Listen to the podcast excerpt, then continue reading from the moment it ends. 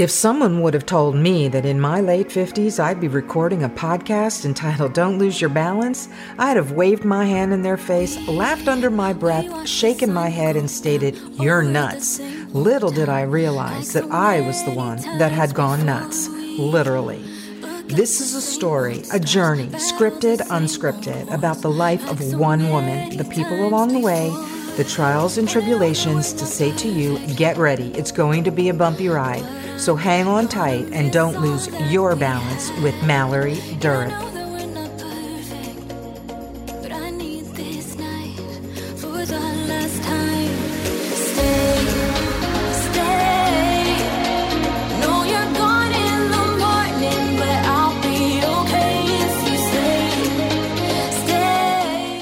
Well, hey, everybody. Welcome to the 27th episode of Don't Lose Your Balance. My name is Mallory Durick. So today I'm going to be talking about something that we also talked about in the gratitude room, especially this morning. It's Saturday and we talked about resilience and the story was about the British population during World War II and when Germany bombed them for, I don't know, 54 straight days. They call it the Blitz. And they had set up psychology camps, if you will, outside of Britain to help the people deal with all the problems that were happening from a psychological perspective during this time. And nobody went to these, these facilities to get emotional help. They just somehow figured it out and learn to embrace whatever was going on. And embrace doesn't mean you're embracing something with joy and happiness. It just means you're embracing the reality of the situation. And that's what they did. And when they did this, they showed an unbelievable act cohesively as a as a unit of people of humanity of resiliency and that's what the prompt was about and it was talking about resilience. And I thought a lot about it since we closed the room this morning about resiliency for myself, even. And I want to talk a little bit about it, but you can't talk about resilience without understanding what the definition is. I mean, I think we all know intellectually what it is. I'm going to speak about it from a voice of clarity. So what does being resilient mean? Well, it means being adaptable. And human beings are actually more resilient than they are not. The capacity to recover quickly from difficulties or a toughness that you're faced with having that toughness perhaps is a way of showing resilience. Inanimate objects that spring back into shape are elastic and are resilient. But when you talk about what resiliency is in a person, psychologists define resilience as the process of adapting well in the face of adversity, trauma, tragedy, threats, or significant sources of stress, such as family and relationship problems, serious health problems, or workplace and financial stressors. The question was asked, how during the time of COVID do individuals show their resiliency? They adapted. They figured it out. They figured out how to go to work every day and perform their job responsibilities. They figured out how to manage their work life balance. If they have kids at home and they're working at home, they managed to figure out what was inevitable for them because they didn't have a choice. And so they were resilient. But I do recognize, I think myself included, that people don't like change and we are creatures of habit. And yet the habit can get stale or worse, be unhealthy. So when I look back at the, you know, let's say it's the drug addiction, I was clearly inside of a situation that I couldn't get out of until I made the decision to get out of it, until I asked for help to get out of it, until I acted with the courage of my convictions to get help. I was resilient in that I didn't let it kill me and it could have killed me. Uh, not something I would have liked. It never was my intent to die from any of it, but I had to develop some kind of a resilience to this addiction. I had to spring back into normalcy. And unfortunately, I didn't get all kinds of messed up overnight. So I didn't get all kinds of recovered overnight either. I had to work at it. How do you develop a, a level of resiliency in your day to day? I'll get back to the hard part of resilience later, but how do you develop resiliency? Well, one, I would say you should learn to relax and be self aware I think it's really important to be mindful of everything that's going on around you. One of the best things that I think I learned how to do was to edit my, you know, outlook in life. I I looked at my life and I said, well, it wasn't always bad. I remember it being quite good.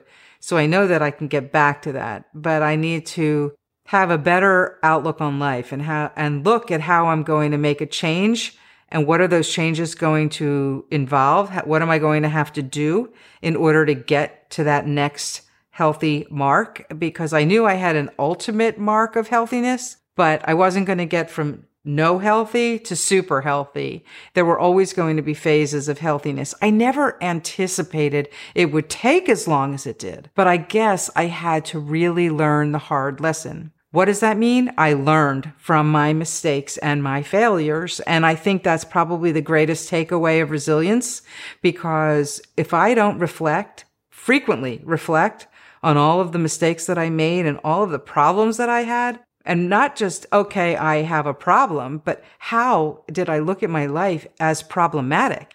And if I don't look at that and say, what can you learn from it? I can't change it. The other thing I think is important to do is to choose your response. I could have stayed on a negative path for a very long time, or I could choose, and I talk about choice in another episode. I could choose to respond more favorably, which would take me to my perspective of what that might look like. There is this common narrative that I do and people do. And I remember somebody else talking about this and I really resonated with this. Stop thinking about the all or the always or the never. The extremes of what those things mean don't have to come into the consciousness. It's not always this way. And it's not never this way. It's sometimes this way. And I think that that helps because it gives you a much better uh, perspective and much greater clarity on what you're dealing with and how it's all working for you. But more importantly than anything, if you want to spring back or get to a place of different than where you are now, you need to set some goals. And I, th- I think that's fairly obvious, yet it's very infrequently done. I didn't really have any I never had goals. I sometimes still don't even have goals. But in my mind, I probably had goals. In my mind, I had goals that I wanted to live a certain kind of a life on my own, but I don't think I was that matter of fact about it. I, I think I got used to during the time of COVID, I got used to this kind of lifestyle that I really embraced and did love, even though I said you don't have to love anything you embrace, but I did love it. And I was surprised by how much I loved it because there had been times in my life where I didn't. I didn't like being alone. In fact, I felt very abandoned. I don't feel that way anymore. And I guess it's my resilient nature from what I have overcome that I recognize that being where I am is actually the opposite of where I was. So it has to be a lot better for me. You know, and then I guess what it, what it ultimately did for me when I maybe learned to relax and practice self awareness and I edited my outlook and I learned from my mistakes and failures. I chose better responses. I maintained a very good perspective and I set myself some goals. It helped build my self confidence. I think that self confidence is the root of all evil. I do when you are not confident, and I'm not just talking about going to work and not knowing what you're doing, when you just command confidence, you command a better audience. And the audience could be the audience of one, yourself. You're just far more present. You're more sure of yourself. And there's always this thing that people say, well, that's easier said than done. Yeah, it is. It is easier said than done. All of those things. But it doesn't have to be that way, meaning it may be difficult, but it doesn't need, it doesn't need to be impossible. And I think that's a very important takeaway. Nothing that you want to achieve or attain for yourself is really out of reach. It may be, I don't know, a little unlikely and it may be harder to get there, but there's always a way. When faced with adversity, and I have been faced with adversity, although my adversity was probably self induced, that doesn't mean it was any less difficult to deal with. And I think that some people will say, well, I can't, I can't leave my home. I can't leave my, my job. I, I can't do some things. I think I would say, are you sure about that? Because I did. I left scenarios that I didn't think I would ever leave. I fought for some level of balance that I wanted in my life because I just couldn't take any more chaos. And I think that if you look hard enough, you might surprise yourself just how adaptable you are. Now, clearly, if somebody said you need to move out of where you live in order for this, that, and the other thing to have happen for you, I would, I probably would question, well, is it something I actually want? I don't want to move to another place, but I will offer the notion that I didn't want to be sick. I didn't want to be poor. I didn't want to be in sales. There were all these things that I knew I didn't want. And I knew that in order to get what I did want, I had to adapt. I had to learn. If I wanted to get out of sales and go into marketing, I had to take jobs in marketing. If I wanted to get out of marketing to get into web design and graphic design, I had to learn the tools that were needed. It just didn't, I didn't wake up one morning and say, okay, I'll be a go, I'll go be a graphic designer. I had to teach myself many things and especially in web design because it's not just design. It's also a level of development. And I, and I'm confident with what I'm doing, but I am, I, when I compare myself, which I know is a terrible thing to do, but when I compare myself to other people who do what I do, I think I don't know anything. And then I think, wait a minute, you're building sites and doing a really good job with it. And you are getting help and you are learning things online and you are getting better and you are building your confidence. So you're fairly resilient when it comes to adapting into this world that I may think other people only know this, but I don't only know web design. I know a lot of things and that makes me feel way more confident than not. So if you care about change, which I clearly did, I cared about change in my relationships. I cared about change in my career. I cared about change in my lifestyle. You first have to commit to the process so you can overcome whatever obstacles are in your way to get to whatever goal you want to achieve for yourself. There is something to be said about that process. And you may have to, you know, get tough. And sometimes tough doesn't always suit other people and you have to think about what is the bigger priority. Somebody also used the word masking that individuals tend to mask whatever limitations they have, which is a way of showing resiliency. And there's something really interesting about that. I don't know if it's a fake it till you make it or a pretending that you're something that you're not until you just allow whatever you are to come out and you need to likely be okay with it.